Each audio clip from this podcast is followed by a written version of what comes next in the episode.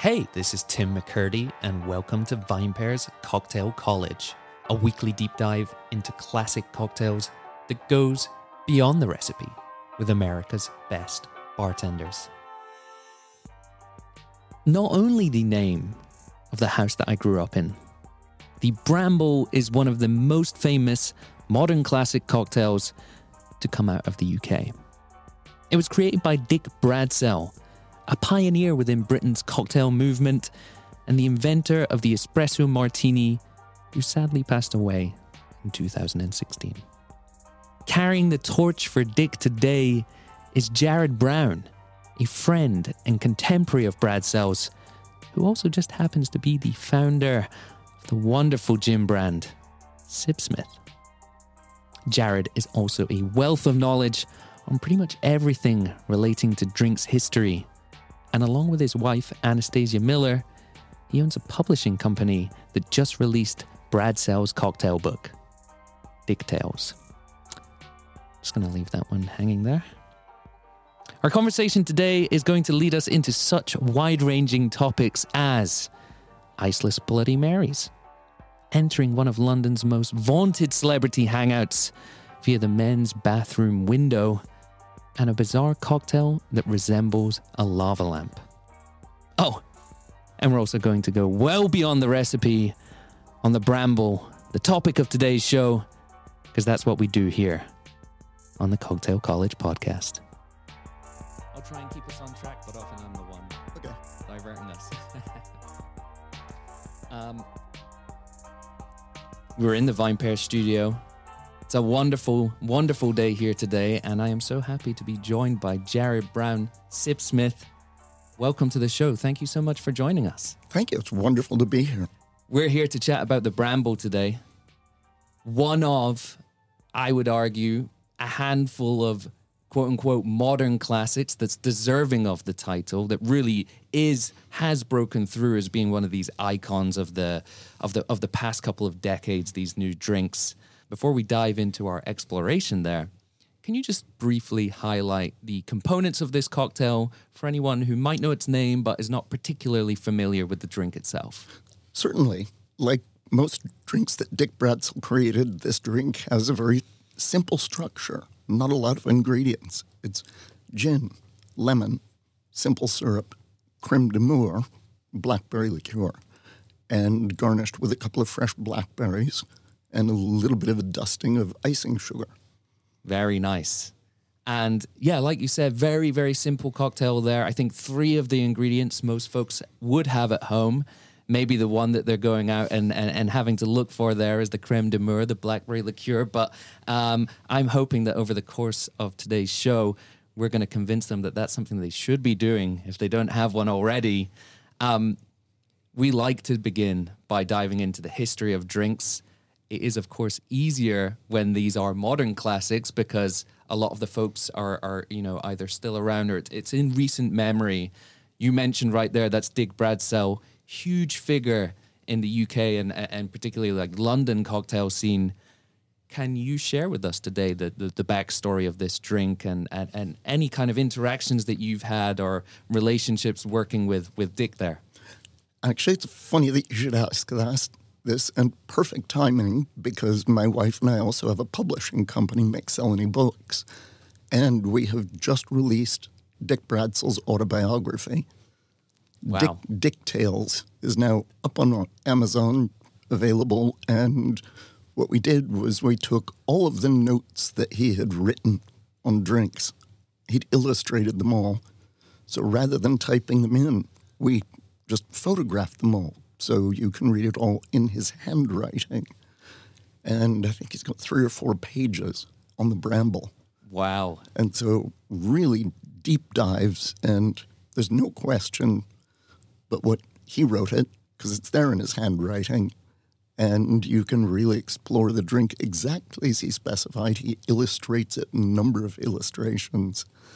Um, he refers to coming up with the bramble as his Madeleine moment, referring to Proust's um, involuntary memory of eating Madeleines as a child. And it was that moment tasting the bramble liqueur on this drink and being taken straight back to his childhood of picking brambles, blackberries.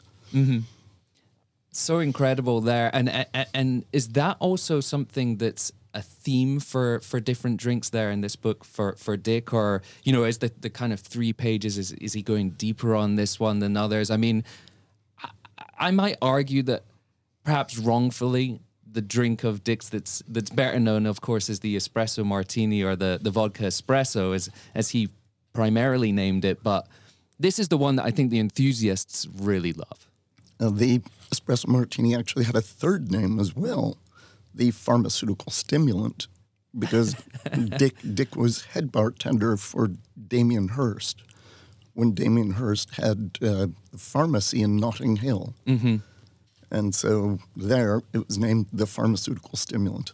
Wow. And, and and Dick, it was someone. Can, can you explain kind of your background as well, getting into this industry, and also, yeah, how how you and Dick maybe your paths first crossed, and and then continued to work together after that. Oh, Dick Bradsell, father of modern British bartending. Um, if you meet a great bartender with a background in London, he was either trained by Dick or she worked for someone who was trained by Dick. But his influence uh, is astonishingly broad and deep.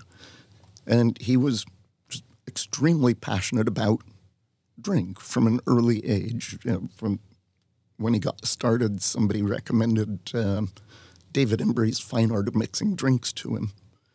And he just took that on as a Bible for making drink. And it is a great one for that. And uh, found himself to be a phenomenal bartender, a great palate, a great business sense, um, wonderful host, uh, ability to keep people awake, keep them shocked, surprised, and enjoying themselves. Uh, he would frequently show up in a dress behind the bar with his and uh, maybe a blonde wig and a beret and a look on his face like, "Yeah, go ahead, say something." he he was also had been a hardcore punk back in the day, so quite a character. Some other surprises with Dick. Um, if you're familiar with ska music, the English beat, he co-wrote the song "Twist and Crawl." Wow, we're searching that one. Yeah. Is that we'll find that one on what YouTube? All all, all major music providers there. Absolutely. Yeah. And conclusive proof that he did it in Dick Tales. In Dick Tales. Yep. Wonderful Which name he- for a book, by the way. He he chose the name himself, and I have no doubt that he's somewhere having a great laugh because when you look it up on Amazon, there it is. And the only other books that show up under that same name is a gay porn series. Yep. You would imagine you would imagine he's up there somewhere having a laugh right now and and um you know leaving that legacy just with a little, you know, an extra little chuckle for himself and probably I'm sure everyone who knew him. Um so when where where's Dick working when he comes up with this drink? Um how does it also relate to other drinks out there right like many of these modern classics are inspired by known drinks or formulas that are already out there so where does he get his inspiration for for for this and and where does he debut it In the early 80s, Dick was working in a members club called Zanzibar in, uh, in London. He um, was working with another bartender named Fred Taylor. And Fred and Dick decided they would open a bar. It became known as Fred's because Fred had the investment money for it. And uh, it was at Zanzibar that Dick was making a lot of Singapore slings. So gin, cherry Heering, Benedictine, uh, lemon juice, soda water, etc. In tall, thin glass, Pilsner glass filled with crushed ice. Then somebody brought him a bottle of creme de mure, and he gave that a try. Replaced the cherry Heering with creme de mure in the Zanzibar Singapore sling and uh, dearly loved the drink. But when they opened Fred's, he dropped the Benedictine, dropped the soda water, and that's how it became the bramble was that structure. But um, it had taken him straight back to his childhood on the Isle of Wight, memories of cuts all over his arms and face all colored purple by the brambles, the blackberries they were eating. And uh, he had wanted to make a, a drink that was all English as well, Uh, a very nationalist structure to it Yeah. and of ingredients and flavor. And uh, though, strictly speaking, I think he was using a French uh, creme de mure. but the rest of it certainly was. Well, there was also Spanish lemons in there, but but that that idea that I mean that those bramble fruits it is a very kind of evocative of the British countryside and actually fun little fact here that the the house that I grew up in or spent the majority of my childhood and young adulthood in uh, was called the Brambles. That was the name of the. It was at number seven on the street, but it had the name the Brambles, and there were bramble bushes there. So certainly for me, it does seem to be a very very English and kind of British idea. Oh, yeah, truly. And um, let's see, reading from the book, from Dick Tales, uh, at Fred's Club, invented the bramble. A liqueur reminded me of my childhood, blackberries in autumn or summer, color covered in purple, a British drink.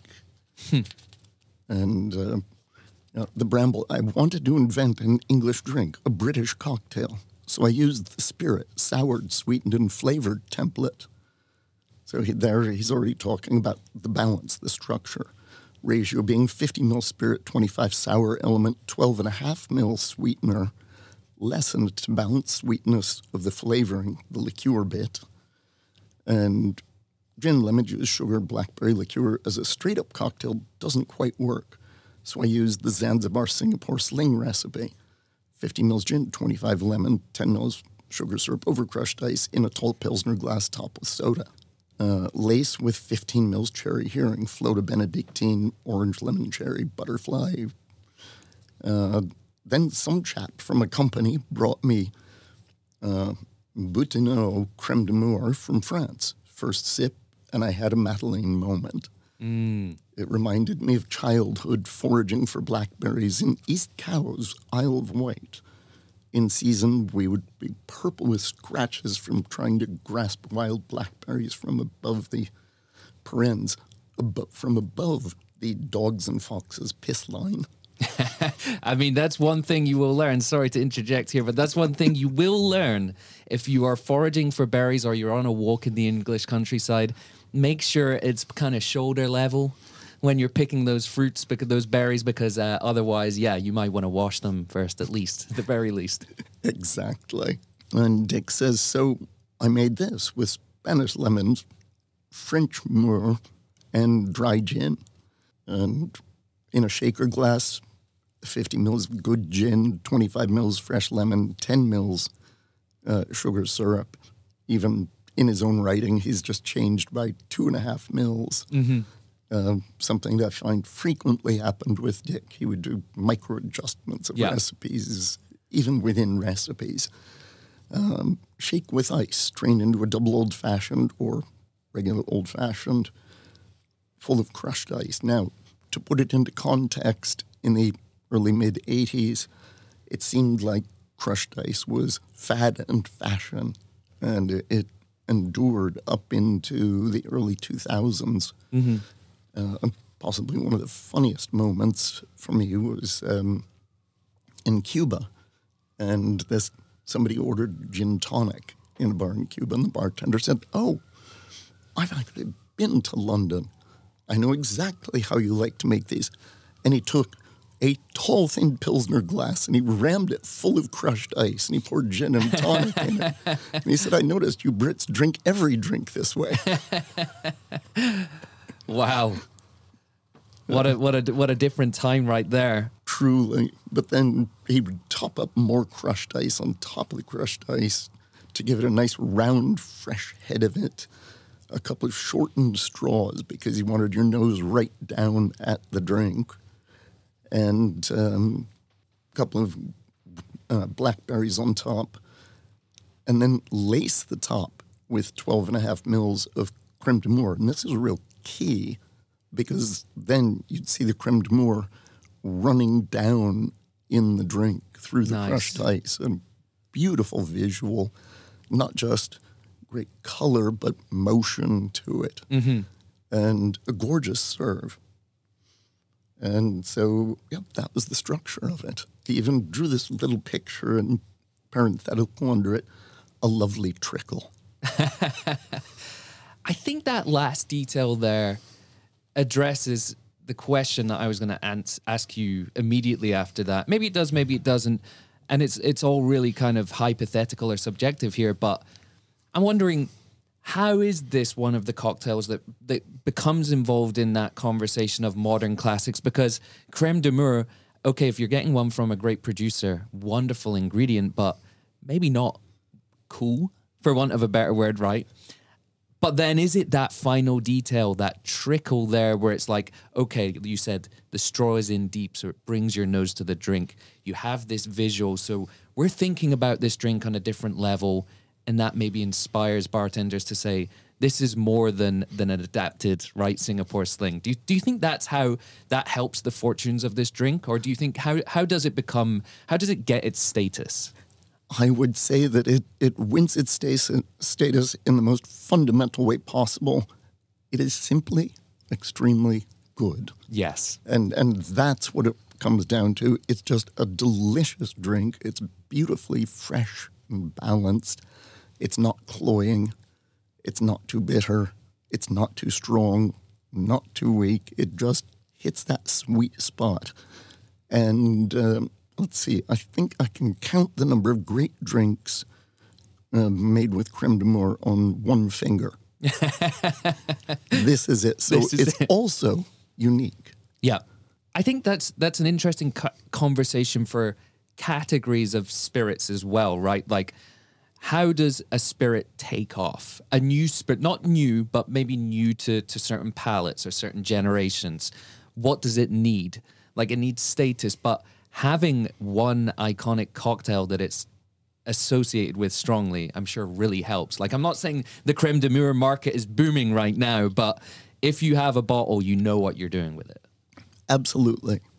And um, interestingly, I've, I've gone and reversed this. I've tried it with cherry Heering, and that's also not a bad drink. I, I bet. I mean, that's a wonderful ingredient that a, a little goes a long way. Yep. Really wonderful, and and, and that you can uh, you can stock up there for what your view, Vieux Carrés. You would have your cherry Heering on hand for for that. And your straight sling, your Singapore sling. Actually, no, it's not cherry Heering in the in the Vieux Carré, is it? It's the um, Remember the Maine is the one I think that I'm thinking Ah, of here. yes. Yes, Yeah. uh, a, a decent That's one. it. I'm thinking of Benedictine there, but yeah, no, wonderful, wonderful ingredients there, and like, okay, depends how big of a space you have to to make your alcohol collection bigger. But if you do have a space for some of these these modifiers, these these more kind of out there ingredients, great to add them. Great to have them in your portfolio. Um, so in terms of that time, and again, if I can just ask you like how yours and Dick's paths cross, and also like when when Dick comes up with this drink, how much is there of an interaction between New York bartenders and London bartenders too? I'm not saying that New York's the center of the universe. We we do have a slight focus on New York here being based here, but also just I think that's one of the great stories of the last 20 years. The interactions of those two cities and the bartenders within them and the the sharing of knowledge and drinks. And actually, for this, among many other drinks that Dick invented, he will, he repeatedly cites a trip to New York. Oh wow. And coming to the I think it was the Four Seasons Hotel had just opened and beautiful bar and they were making a lot of martinis at that time. It was the 80s. And a lot of martinis with liqueurs. And uh, it was a huge inspiration moment for him. And I believe this is one of the drinks that also benefited from that. Yeah. That makes a lot of sense. But we, uh, my wife and I first met Dick when a friend had brought us to the Colony Rooms, which was a private club on, I think it was 15th Street next to the Groucho, which is the major wild celebrity the club to be club. a yeah to be a is it is Yeah. it does it remain that way to this day or? Um, I haven't been in in a while, Mm-hmm. but um, Colony Room was just next to it and was owned by, I think, uh, Damien Hirst and Francis Bacon. Mm-hmm. So very much an artist's uh, hangout, hidden upstairs, all painted green inside. And uh, we came in, it was a Friday night, the bar was three deep, and he shook our hands and uh, said, What can I bring you? And I said, Well, whatever you feel like making. Great, have a seat, sent us off to a table, and a few minutes later arrived with a round of gin and tonics. Honestly, looking back on that, I'm surprised he didn't just bring us a round of beers because he was that busy. but it certainly wasn't a moment to expect an espresso martini or No. a bramble or any of the many, many. He invented hundreds of drinks, um, but it wasn't a moment for that. But after he put on the fuck off song, which he used to close the bar every night, uh, and his lyrics like, You can keep on drinking, but you can't do it here, fuck off. Perfect song for closing the bar. Um, and then he, he motioned for us to stay. And as soon as everybody was out, he led us into the men's toilet and he opened the window and he climbed out and he reached back and helped us climb out the men's toilet window. Now we're standing on a rooftop in Soho. And we walked across the rooftop and he opened another window and we climbed into another men's toilet. And this one was the men's toilet at the Groucho. Now we walked out of the toilet, and a waitress, on seeing us come out, said, Oh, Mr. Bradsell, good to see you. Your table's ready. Apparently, he'd been doing this for so long, they'd given him a membership, but he still refused to use the front door. and we, we sat, and we ordered drinks, and he rather solicitously said to me, um, Oh, first, what's your name again? Uh, Jerry Brown. Well, Mr. Brown, what would you like to be remembered for? And I rather facetiously replied, Well, certainly not the lava lamp cocktail. and he said, Oh, God, page 79 of your book. It was horrible. Said, Hang on, you can't remember my name, but you can remember the page number of the worst drink I ever put into print. Thank you so much. and it, it did perfectly recreate a lava lamp visually, um, one that had been turned off for about six months. It just had a pile of goo sitting in the bottom of it, and it went nowhere. Tell I- us about this drink. This is not a drink that I am familiar with. Oh, this this was a vodka that was essentially sitting on a pile of honey mixed with a liqueur that gave it color. And you shouldn't be familiar with this drink, as thankfully, miraculously, it doesn't even seem to have made it onto the internet Oh wow. And uh, it certainly didn't make it into the revised and expanded edition of Shaken Not Stirred, a celebration of the martini, um, which was actually the book that launched my wife and I into all of this to begin with. So we we hit it off from there. Mm-hmm. Got talking. He actually contributed to our revised, expanded edition with the proviso that that drink had to be deleted. Uh, oddly, Angus Winchester, then global brand ambassador for Tanqueray Gin, um, did exactly the same. Agreed to contribute to the, the new book as long as that drink was deleted. Wow. So apparently, a few people gave it a try. You know, this it's, it's a drink that I immediately want to go out there now and uh, and explore. Just oh, don't, don't, please. I'll give you a worse one than that. okay. It was actually the first drink I ever served to Dale DeGroff. Um, I was tending bar here in New York at a St. Patrick's Day party um, somewhere in Chelsea. Everybody was being drunken and obnoxious and annoying, and it was the era of the Cosmo. So I'd been chucking out Cosmos for everybody and ran out of triple sec. So everybody had brought green creme de menthe. I grabbed a bottle. I substituted it. It was horrific. At that moment, I didn't like these people, so I put the drinks up, serving it, showing them only the top of my head, not looking up. And just then I see this the first drink, a hand comes in. I recognize that big bartender pinky ring. And I hear the voice and I hear him say, Oh, Jared, thanks so much for inviting us. I've had to work all morning. I'm desperate for a drink. And I'm just about to dive over the bar. No! And he's gone, off with the drink, down to the other end of this loft. And I saw him take a sip and stop and look at it for a minute. And I saw him very casually lose that drink and got himself a beer. so Dale, sorry about that one. Were you keeping? Did you did you keep the cranberry in it as well? So you literally just Oh. like for creme de menthe instead of the the triple second. That was it. Yep. You were off. Yep. Wow. Oh, it was so bad. never, yeah. Note: never put green creme de menthe in a Cosmo. in a Cosmo. And uh, maybe if you want to clear the bar, just resort, resort to Dick's Tactics and put the fuck off song on. That's it. That's an easier one. yeah. That's great. I, I, I love these tales. Um, we could talk about those for hours, but you know what else we can talk about for hours? What's I that? can, and yourself too, is gin. Yourself more than Oh. more than me, but we're gonna we're gonna now break each ingredient down bit by bit. I mean, I you know we've covered creme de mure a little bit.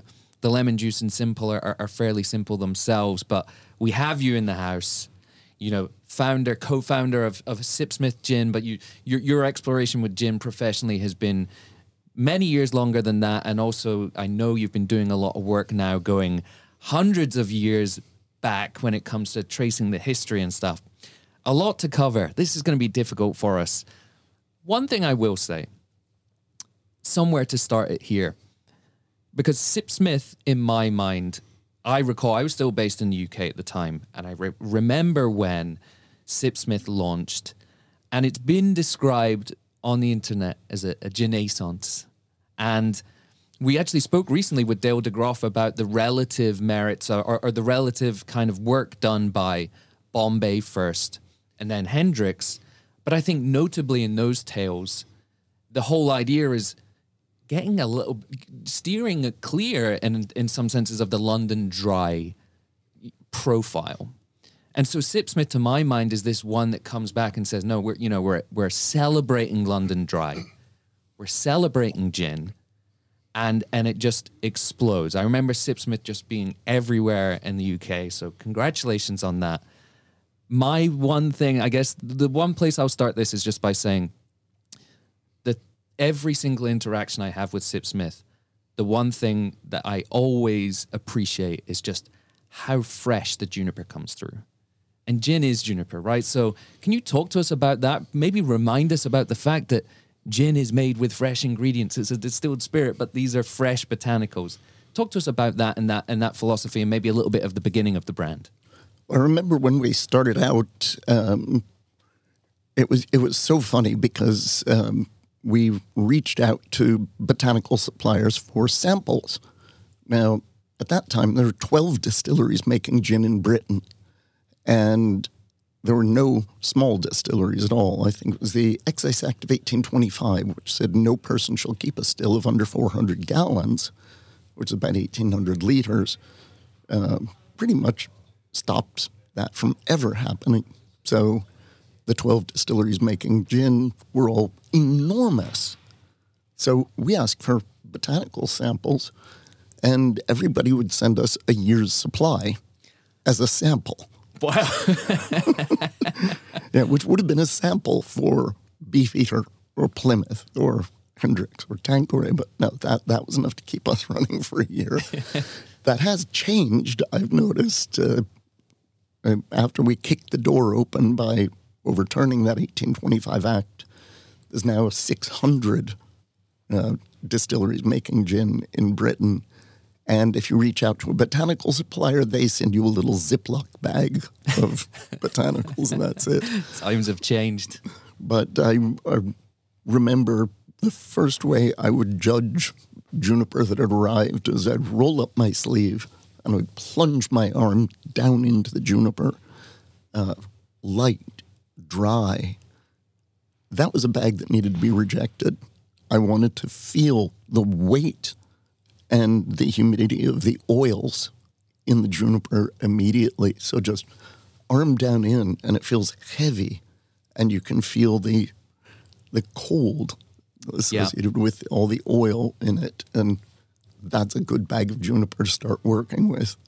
But the the Juniperus communis uh, grows subarctic to subtropic all the way around the northern hemisphere. And the reason for that is that uh, it came up with a way to get its seed spread very well.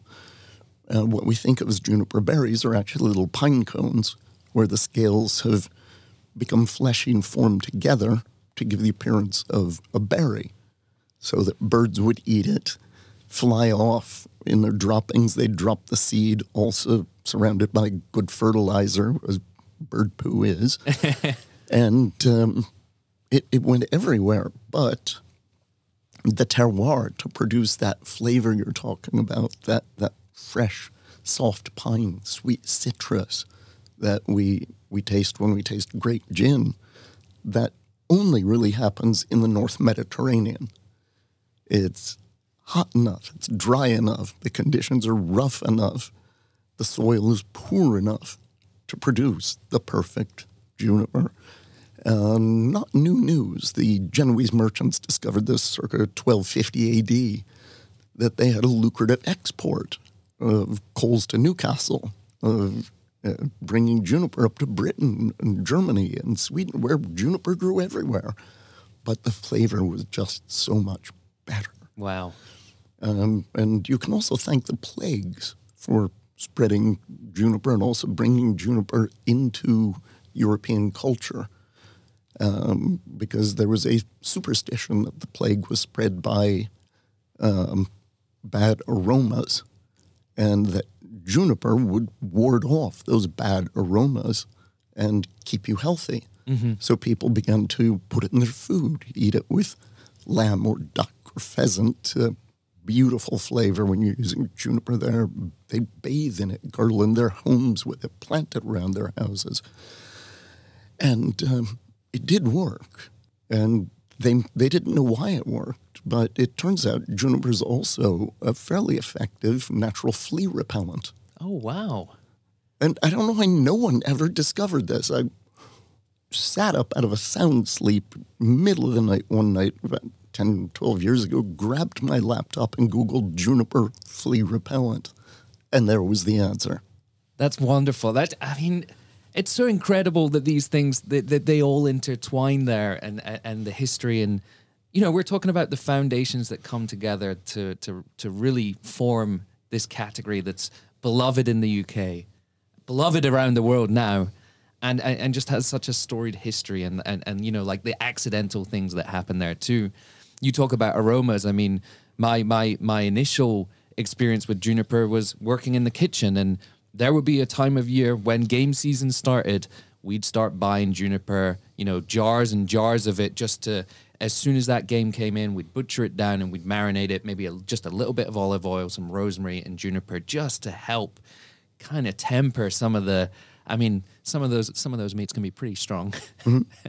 and juniper does so well there. Oh, yeah.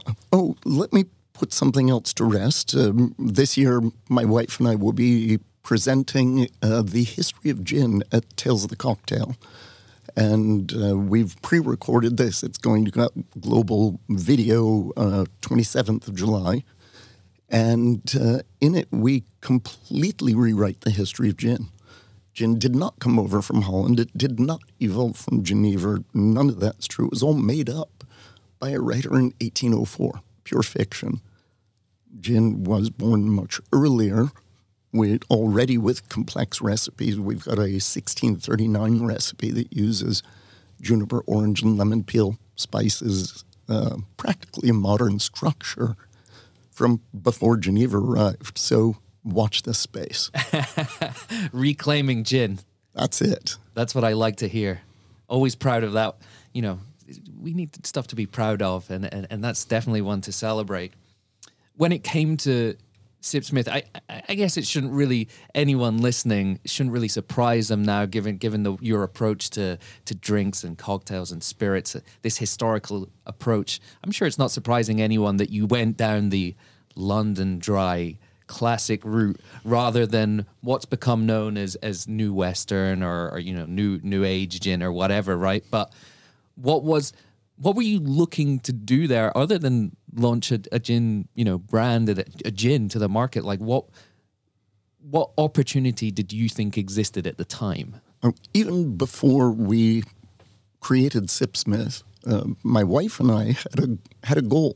We wanted to revive the gin category, and we had already begin begun taking this on. I think it was 2006.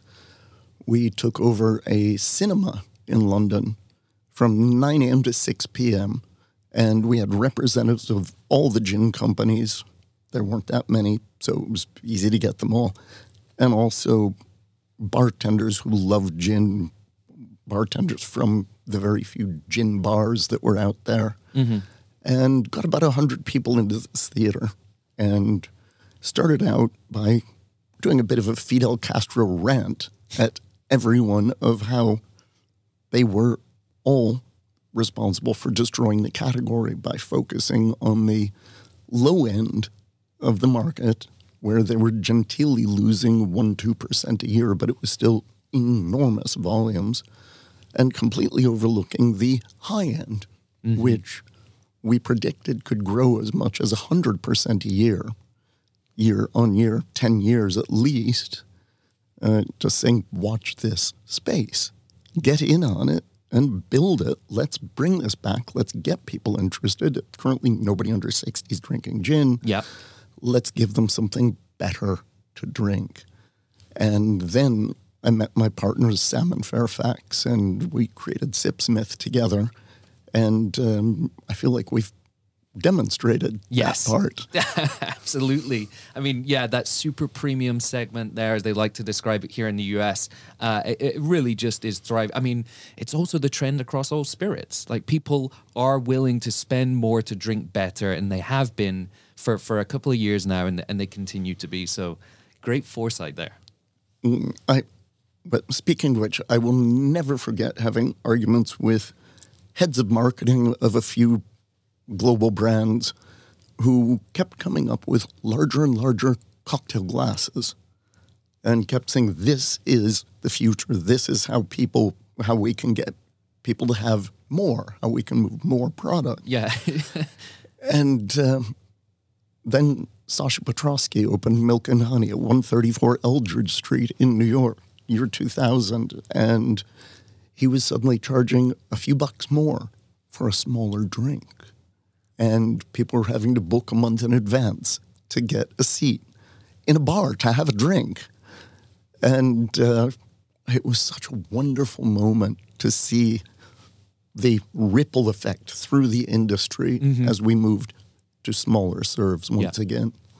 Yeah, and, and and that you know, the people deeply embedded within drinks culture having a better understanding of what's good for drinks culture rather than maybe in in, in a boardroom or a marketing meeting. I don't want to say that all folks who are involved in the business don't know their stuff, but you know, this, these were not decisions that were based on a on an Excel spreadsheet. And then Sasha came to London with us, opened a Milk and Honey London, working with Jonathan Downey, who was also um, running a, a series of bars called the Match Bars, Yeah. where Dick Bradsell worked. So there was a single degree of separation between Sasha and Dick Bradsell at that time. and and- and to steer this gin conversation back to back to the bramble in uh, you know specifically of course this would have been the style then you know london dry would have been the style that was available to dick at the time i can't imagine there was any you know anything too experimental on the market there but modern day folks do have the these crazy botanicals and, and you know botanical focused gins you know like fruity floral very far away from juniper they might expect that that gin works better in this cocktail because the other components are, are fruit and citrus would you? Why would you argue? Just playing devil's advocate here. Can can you explain why London Dry remains the best option when making this cocktail? Um, I think you get much more depth and dimension of a classic London Dry in the Bramble than you would a very fruit-driven gin. It would also detract from the beautiful balance where he's he's not adding loads of different fruit. He's adding just the creme de mure. And so he's isolating that creme de mure flavor. He, he's framing it and highlighting it and letting it shine on stage. And I don't think the stage needs to be crowded. I think it needs to be a solo performance on the fruit Yes. uh, with the creme de mure here. and, and and then yeah having that interesting a- a- and wonderful contrast as well between the kind of all the different characteristics that gin brings to the party um this is a shaken cocktail correct It is. I have a question for you i've come across before people saying you shouldn't drink gin because it bruises gin Oh, you shouldn't shake gin because it bruises it. i can you put that myth to bed or is, Yep. or, or, or is this true No, absolutely untrue. right okay Um, let's talk about what bruising actually is. Bruising is a loss of viscosity, a move from solid to thin liquid. That's what bruising is. You know, you somebody punches you in the arm, you get a bruise. That's actually the cell structure of your flesh being broken down, ruptured. Uh, so with gin, let's look at what happens when you shake it. Um, it gets air bubbles in it; they dissipate. It um, heightens the flavor a bit through that aeration, and uh, it gets cold. It gets diluted, but bruised, no. Um, but the one drink that does is a Bloody Mary. Mm-hmm. And that's because uh, tomato juice is a plastic colloid, it's a thixotropic um, liquid. And so when you leave tomato juice sitting, it becomes slowly more and more dense. And with agitation, it becomes thin. Take ketchup, for example. You pick a bottle of ketchup from the shelf, open it, turn it over, nothing comes mm-hmm. out you could put the neck in a C clamp, leave it there, nothing's coming out. Mm-hmm. It's stuck. It's turned to solid. Now agitate it, whack it a few times with the heel of your hand, and suddenly you've got ketchup on your plate, on your trouser leg, on the floor. That's because you've just turned it to thin liquid. So people should not shake or even throw a Bloody Mary. A Bloody Mary was always meant to be rolled gently between two tins. Um, I've gone one step further when I make them at home and uh, mixed all the other ingredients and then gently layer in the tomato juice. And uh, I've served this to oh, Peter Dorelli, former head bartender at the Savoy in London, to Ago Perrone, currently uh, number one in the world with the Connaught Bar, um, Erik Lorincz, uh, a few others. Quant, I believe. Yes, that's it. And it's reopened, which is just wonderful news. Um, and I've asked them to describe what they're tasting, and they've they've described beautiful density to it, gorgeous flavor balance, etc. Not one of them noticed I'd served it at room temperature. Hmm. So no ice involved, no dilution, and get a much better Bloody Mary that way. Wow. Gin naturally, or, or are you Oh, still? I prefer gin. Um, it goes far beyond just a flavor difference. Yeah. I find that vodka in a Bloody Mary gives you a very sharp, peppery um, heat, and the gin goes soft and herbaceous. And Mm-hmm. it, it's far more gentle and subtle in the drink. I really like it that way. Of course, the gin Bloody Mary, the red snapper the red snapper. taking its name from the brand of premix that uh, Ferdinand Pete Petiot used, which was Red Snapper brand premix, a spicy blend of tomato and clam, Ah, which old- was made all the way around uh, the United States uh, from the 1890s up through the 1930s. And um, I've got, as far as I know, I've got the only bottle still with a label Oh wow! on it. Of course, these days you'll much you'll much sooner encounter that concoction, that mixture known here as clamato. And I see what they did there. The, the, the fine marketing folks they took half of one word and half of another, and they put them together. Perhaps you're more likely to come across it in Canada. There, they do enjoy their Caesars. Uh, to the point where I believe they serve something like 350 million of them per year, accounting for consumption of 10 million liters of vodka. phenomenal. I was actually just in in um in Calgary recently, and there was a Caesar festival going on, which I was sadly not able to take part in, but maybe you know maybe next year. I know it's an annual event they do. Um, slight slight little gin sidestep there, but that is incredible. And I I, I do want to just round off that section by saying personally. I'm, la- I'm glad we landed on the Bloody Mary there because I believe the first time that we met a couple of years ago was a, a collaboration between a friend's uh, food truck of mine and Sipsmith Gin doing Bloody Marys at various festivals together on the London festival scene. That was fun. That was the first time we met. So, um, yeah, that was nice to come full circle there. Oh, yeah.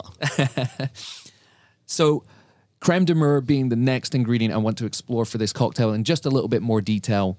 You mentioned at the time Dick would have had one brand available to him, or maybe it was a brand you know that came to him. There's, has that market increased a lot, or does it remain relatively few? Are you able to yeah kind of highlight what you're looking for from that ingredient? And yeah, There are, there are a few more creme de mures on the market today, and certainly a few much better mm-hmm. Quality creme de mures on the market, which is wonderful. Uh, though at home, we still also opt to make our own.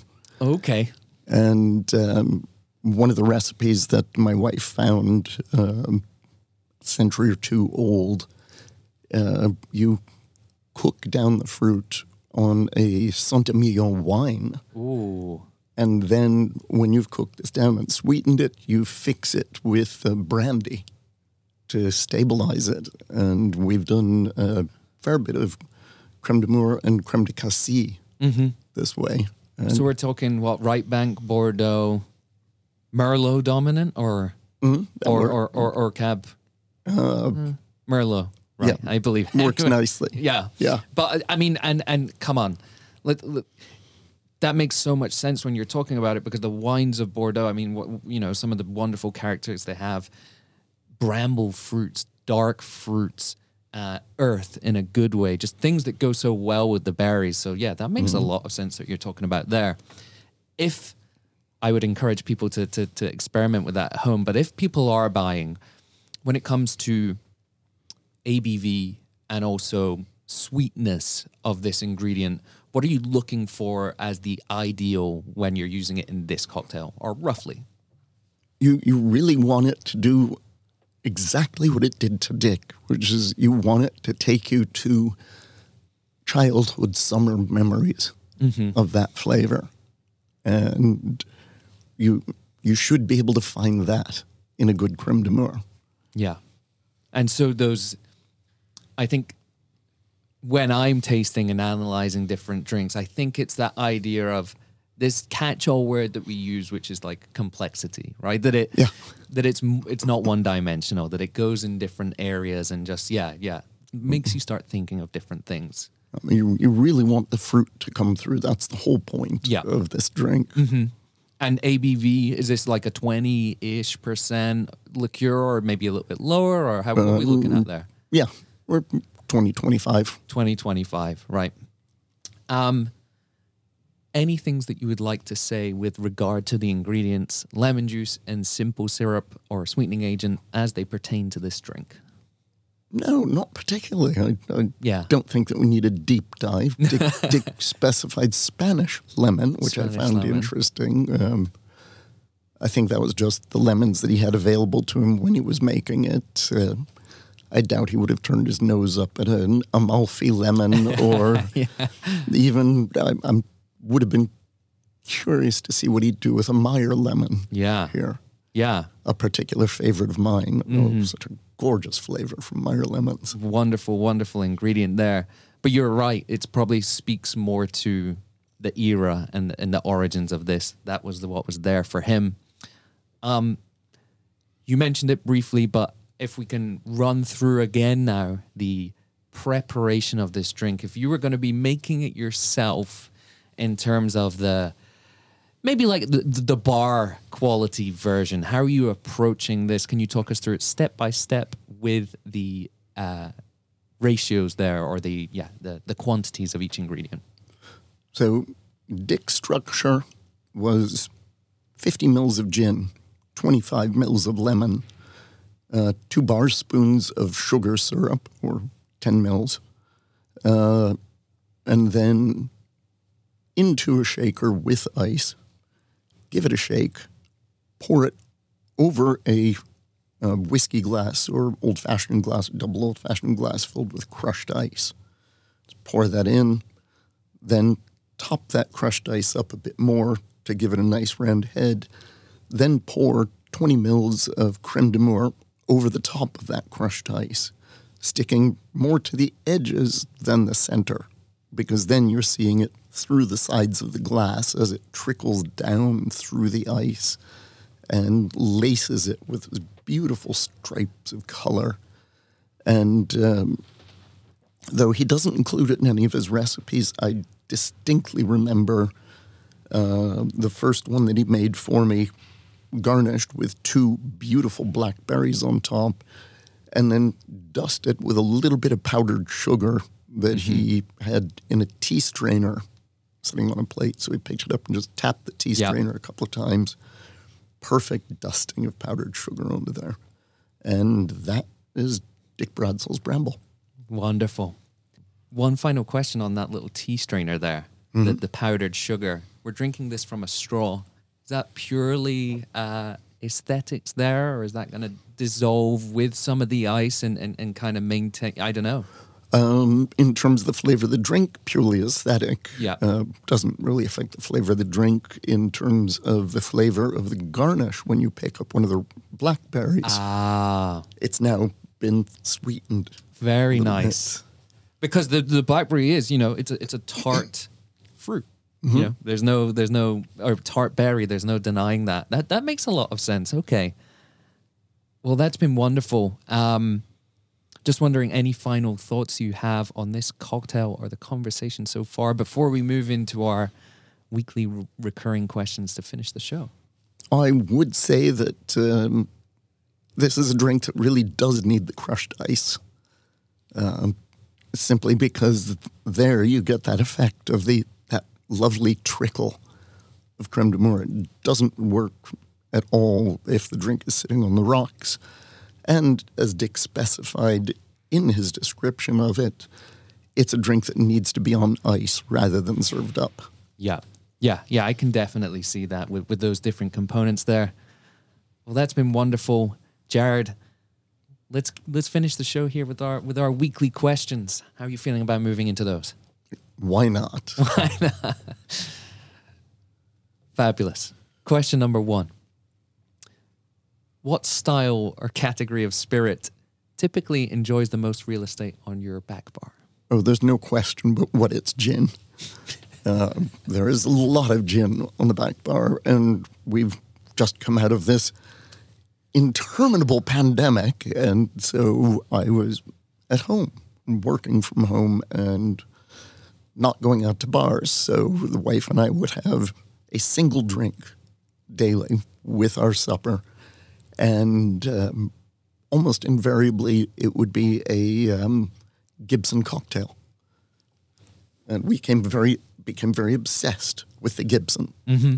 So Can, can you tell us your, your Gibson spec here? And I, I, I mean, I'm Sure. I'm sure you're making your own onions for this, but I might be wrong there. um, beyond that, we're growing shallots for this, of course. and harvesting them a bit on the small side. Yep. And then using a Japanese pickling recipe. Uh, not just because it's got one of the coolest names, which is rakkyo. Rock you. Yeah. Nice.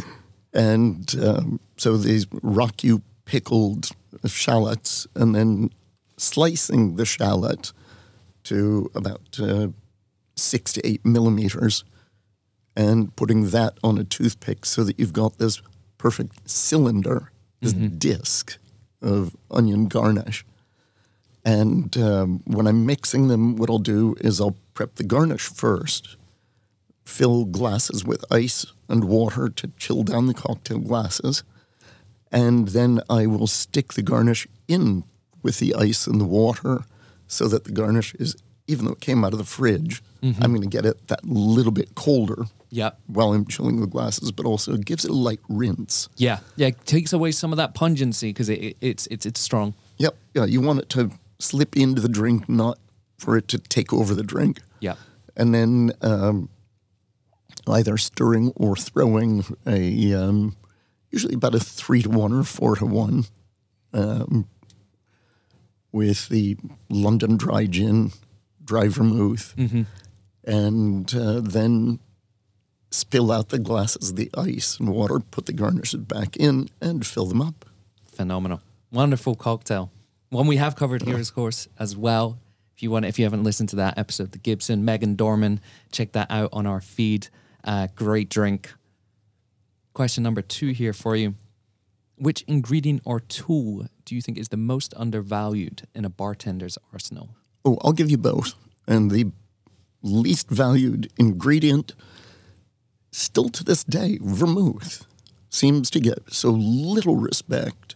And there are some great multinational vermouths out there that um, sell for you know, essentially what you've got there is a $20 bottle of wine selling for 10 you know, it's sort of the, the opposite of going out and buying a Chateau Margaux at the moment, where you know, great wine, but you're paying a heck of a premium to keep somebody in Beijing from buying that bottle. Yeah, there's a there's a there's a str- stiff competition these days for those wines.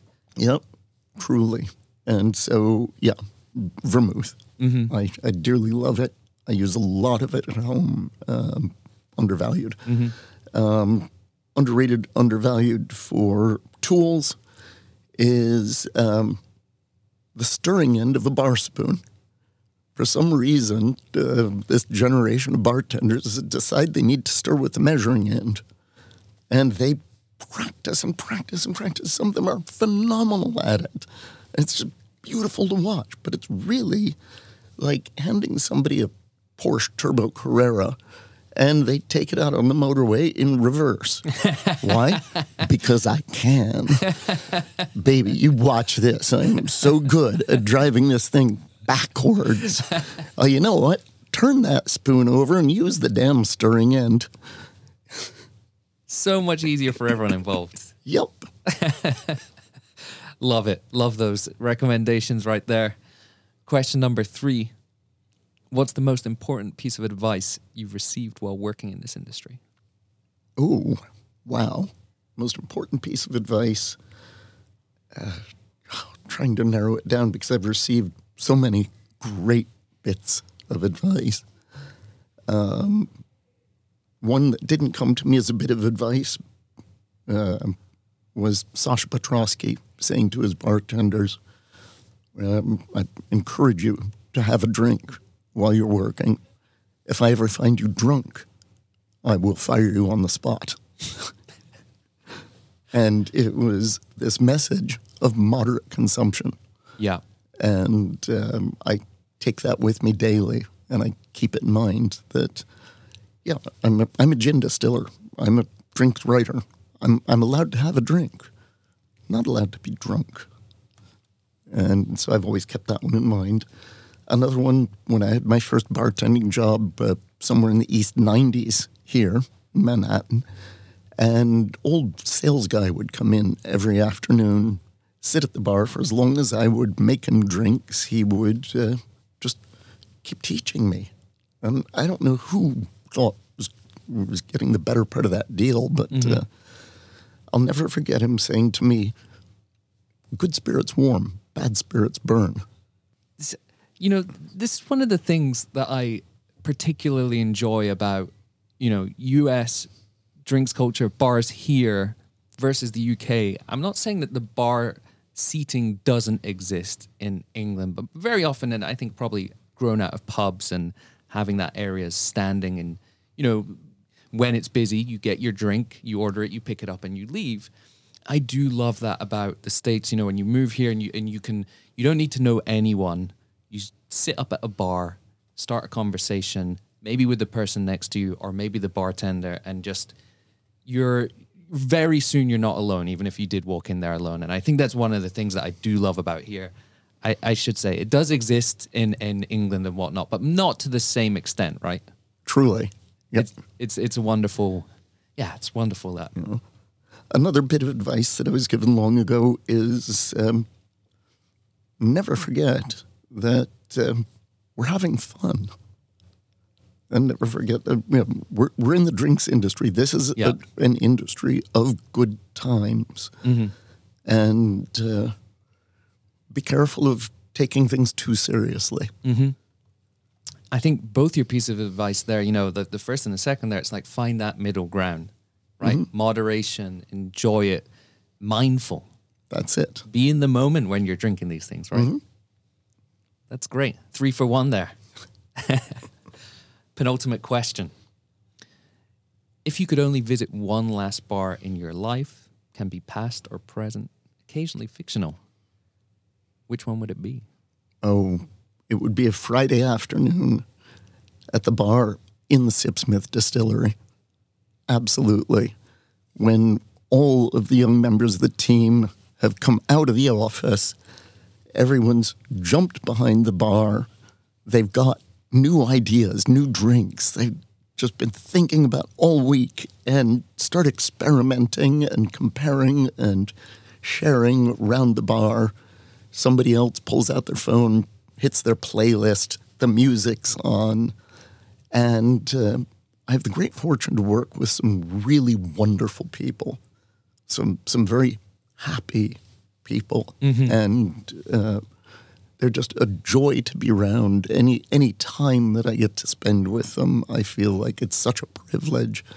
And right then, most of all. So I would say that little bar in the Sipsmith distillery. That sounds like a wonderful Friday afternoon right there. Yeah. Gearing up for the weekend. Mm-hmm. The transition from the week to the weekend right there. And occasionally, well, I'll have to reach behind the shelf and back on that back bar just behind it. Uh, there is a champagne sword there, and I would say every single person in the office has sabered at least a few bottles. Yeah, Good when- skill to have. absolutely. When it's time for French 75s. Savoring. Yep. Final question for you here today, Jared. If you knew that the next cocktail you drank was going to be your last, what would you order or make? Or double. A double. Yeah. Definitely. It would probably be a twist on the martini. And um, I came up with a drink a while back. Uh, one of those strange afternoons where the owner of the Royal Tokaji Essencia walks into the distillery. Hugh Johnson? Um, no. I don't recall. Um, but he, he walked in with this bottle in a beautiful box, opened it up. The bottle is there uh, next to a crystal spoon, which was used to give a pope on their deathbed this transition between earth and heaven, this wine that takes years to ferment to 4%. And it is honeyed and nectarine and this beautiful flavor. And he opened it up and he gave me a taste and he said, uh, Do you think you could make a cocktail with this? How, how is this happening to me? What is going on here? This is this is phenomenal. This is like 500 a half Yeah. bottle, and he wants me to mix with it. And, uh, yes, and I took this uh, 1700s wine glass, small wine glass, and I dropped two cubes from the Hoshizaki machine into this glass. I poured in um, one part of the Royal Tokaji Essencia to uh, two parts of our VJOP, the very junipery overproof gin, and then I squeezed an orange twist about 18 inches above that and discarded it. And I named that drink The Last Wish. So perfect for this question. and what an incredible drink it sounds like, too. I have had the fortune also once to taste the Royal Tokaji Essencia at their at their property there, and it's magical. I mean, it really is. It's it's a magical ingredient, and I love the openness of them there. Though, speaks to your advice. Don't take things too seriously. Like, can you use this in a cocktail? Incredible. That's what I like to see in here, and hopefully taste. oh, the, the reason that I put two ice cubes in the glass and built this in the glass is because I could not imagine leaving a single drop of the the Tokaji in a mixing glass or in a tin. No, yeah. I wanted every drop in the glass. Mm-hmm. And I imagine that was just a wonderful marriage there of those two ingredients. Oh, it was. We actually put it on a cocktail list. Um, we were doing a 100 martini pop up menu. Um, I originally wasn't going to do this. Business partner Sam had come up with this idea. And he said, What would you think of that? And I felt like it had really been killed, buried in the late 90s, early 2000s when anything in a V glass was a martini. Yeah. And um, he asked me again. And so I gave it some thought. And I said, Well, I tell you what, um, I'll write the menu, but 90 of those drinks will be pre Second World War.